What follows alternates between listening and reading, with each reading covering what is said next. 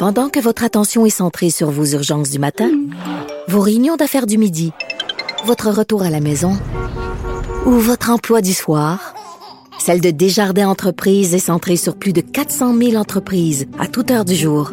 Grâce à notre connaissance des secteurs d'activité et à notre accompagnement spécialisé, nous aidons les entrepreneurs à relever chaque défi pour qu'ils puissent rester centrés sur ce qui compte, le développement de leur entreprise. Richard Martineau. Politiquement incorrect. Cube Radio. Qui aurait dit qu'on se tournerait vers Gaëtan Barrette pour être rassuré? Gaëtan Barrette, pendant longtemps, a eu la réputation d'un bulldozer, d'un pitbull. C'était pas vraiment Monsieur Compassion. Hein? Quand on regardait le mot compassion dans le dictionnaire, il n'y avait pas la photo de Gaëtan Barrette. Et là, soudainement, je sais pas ce qui est arrivé, mais les gens se tournent vers Gaëtan Barrette. C'est Monsieur Tweet, il tweet. Et c'est vrai que j'ai lu ses tweets ce week-end. Et il me fait du bien. Il me donnait, il me donnait espoir. Il était avec nous, docteur Gaétan Barrette, député de la Pinière, ex-ministre de la Santé. Bonjour, Monsieur Barrette. Bonjour. Qu'est-ce qui s'est passé avec vous? Est-ce que vous vous êtes révélé, euh, on, découvre un nouveau Gaétan Barrette à travers cette crise? Ben, c'est le contraire. Vous devriez vous poser la question, pourquoi vous l'avez pas vu avant? Parce qu'il était bien caché, M. Barrette. Mais c'est certain que, bon, vous étiez là en train de faire un changement dans le système de santé. C'est certain que vous deviez euh, euh, mettre votre point sur la table. On a connu le Gaétan Barrette batailleur. Là, on, a le Gaétan Barrette, je sais pas, cheerleader. Ben, écoutez, euh, c'est, je veux pas faire de politique. Je pense que c'est pas le temps de faire ça. Mais le système de manière qui est en ligne actuellement, c'est plus simple aussi là, de, de, de, le diriger, là, parce que toutes les choses sont ordonnées maintenant.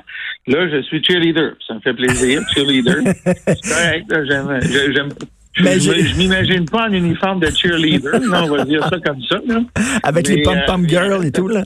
Mais, mais monsieur, Barrette, je, lisais vos tweets et effectivement, pour vrai, mais sérieusement, euh, euh, j'ai tendance à être assez pessimiste dans la vie. Puis je sais pas, je, vous m'avez vous m'avez donné des, des, raisons d'espérer. Est-ce que est-ce que c'est une c'est une mission que vous êtes donnée en disant je vais rien qu'être positif, je vais rien être sur, le positif, je vais cacher tout ce qui est négatif ou euh, non, il y, a, vraiment des raisons euh, concrètes et sérieuses d'espérer que la, fin de la crise s'en vient.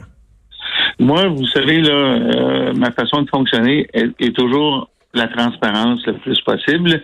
J'ai toujours cru que quand les gens, on leur expliquait bien les choses, il comprenait et je ne euh, j'ai pas de lunettes roses, je ne dors pas la pilule dans mes tweets, je dis les faits. Puis je le fais parce que, écoutez, là, moi, je suis député à la maison, là, je suis confiné euh, parce qu'on donne l'exemple, il faut le faire, comme tout le monde, puis euh, hmm. c'est vraiment ça. Mais alors, mon, mon, je comprends les gens. Vous savez, quand les gens vont chez le docteur, là, ils sont de, il y a plein qui ont un, un diagnostic de telle affaire.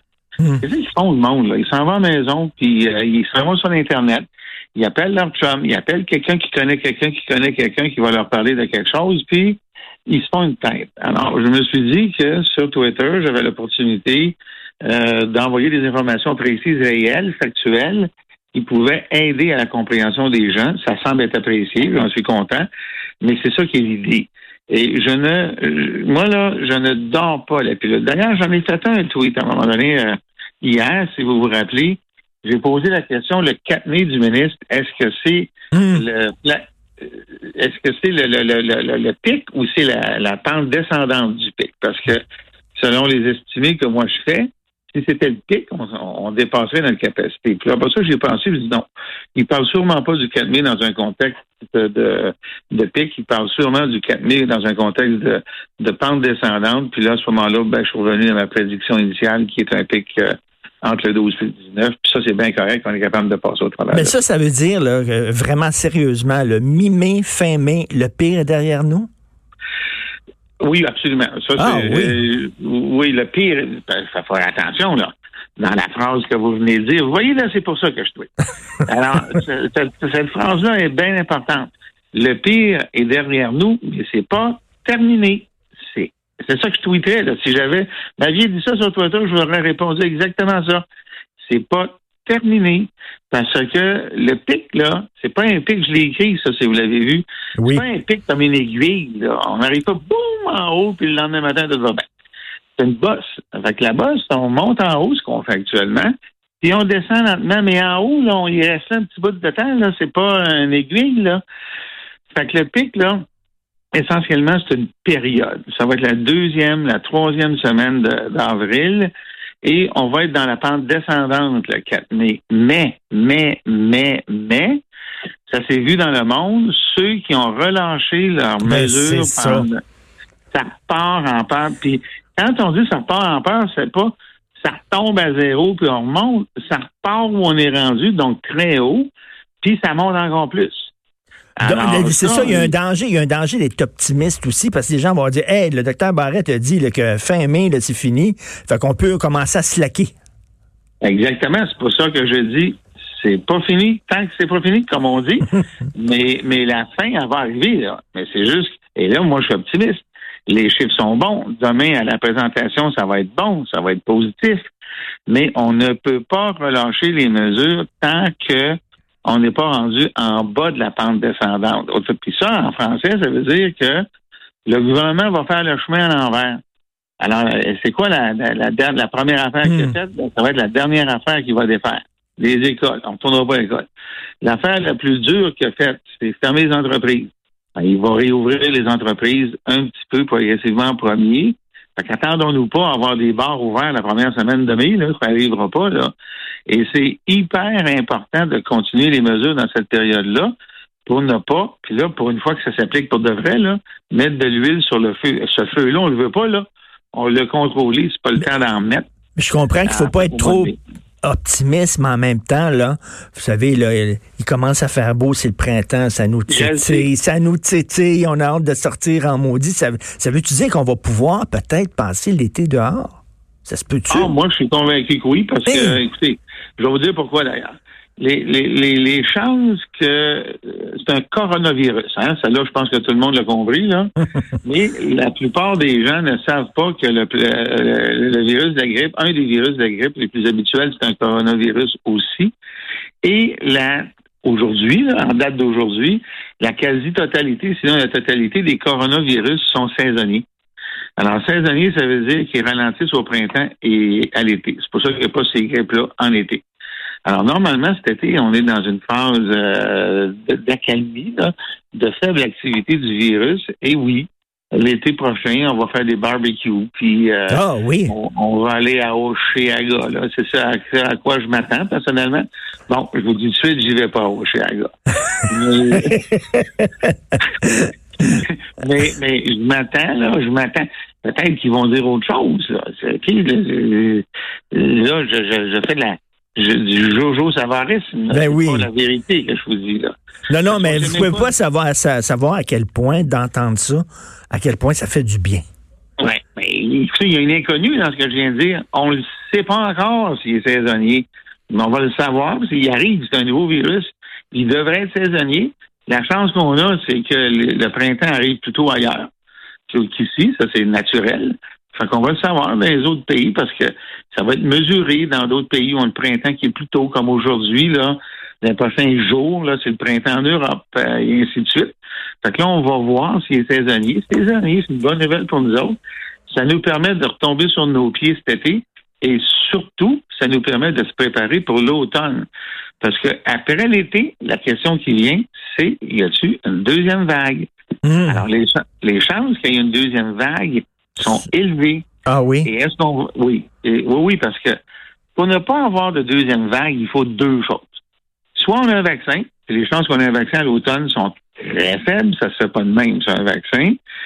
Et il existe, là. mais je vous dis qu'ils sont faibles. Alors, mais il existe. Mais ça, c'est l'industrie. L'industrie, là, pas besoin, pas besoin de vous dire qu'ils sont à la vitesse grand V. Là. Alors, pour des raisons commerciales, vous allez me dire, mais c'est pas grave. Des fois, les raisons commerciales sont humainement bénéfiques. Alors, ça, c'est le cas actuellement. Alors, s'il arrivait un vaccin d'ici l'automne, alléluia, là, on vaccine tout le monde, on fait comme la H1N1, Hum. on ouvre des écoles, puis on se vaccine, puis c'est fini.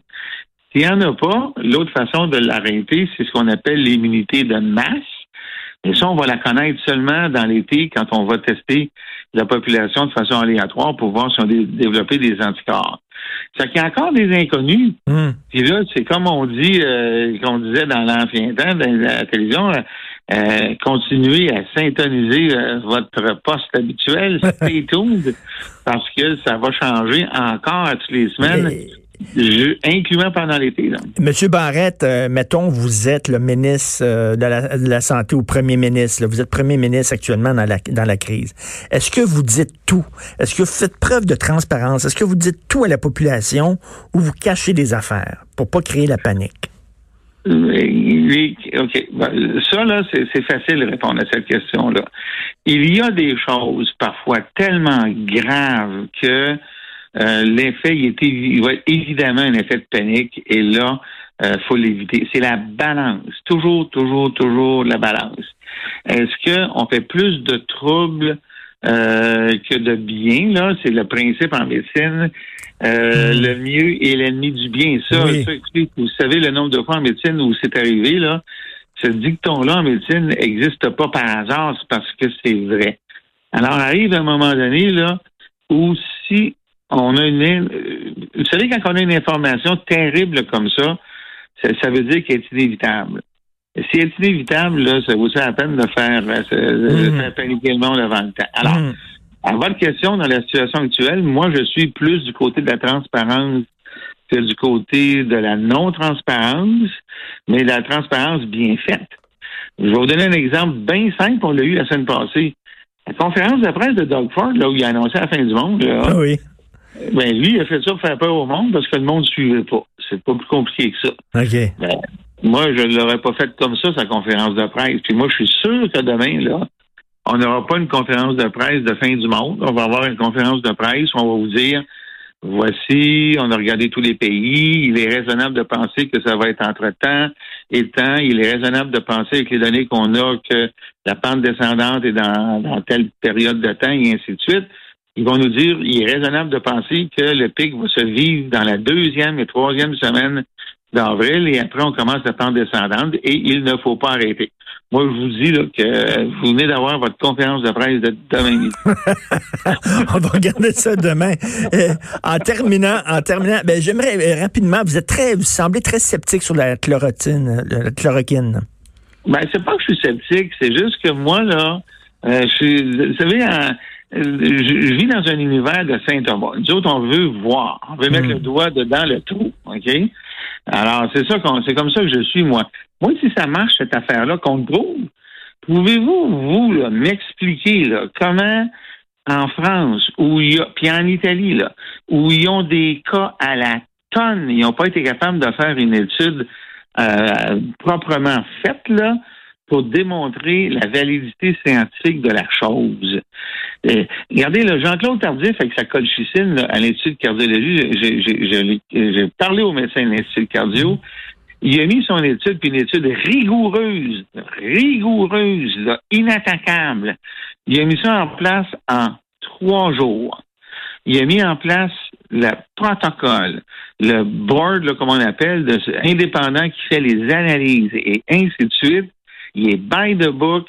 Il fait son étude. Si les résultats sont concluants, c'est publié rapidement dans les revues de, de pairs, le peer review, là, et ça va être valide. Et là, dépendamment de ça, peut-être qu'on va donner de la collucine à tout le monde. Comment ça se fait que les autres n'ont pas fait ça? Alors moi, je dis, Mm. c'est peut-être une bonne idée. Je dis pas que c'est une mauvaise idée. Je dis pourquoi c'est pas encore prouvé, ça devrait l'être. Alors, ça nous en pas.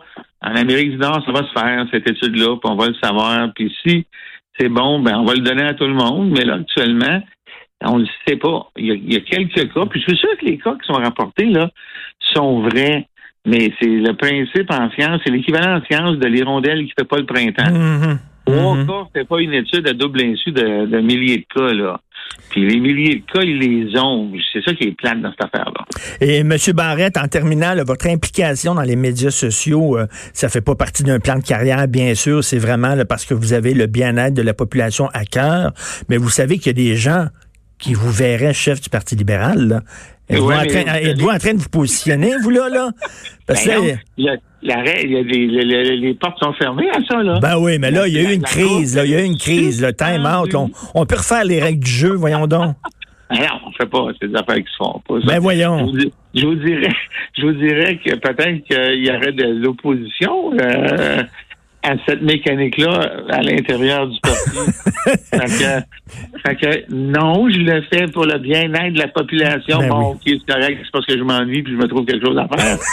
Mais ça, me fait, ça me fait plaisir de le faire parce que manifestement, ça a une utilité, là, puis c'est correct. Alors, je vous imagine là, dans ma tête là, avec votre uniforme de pom-pom girl, là, de cheerleader.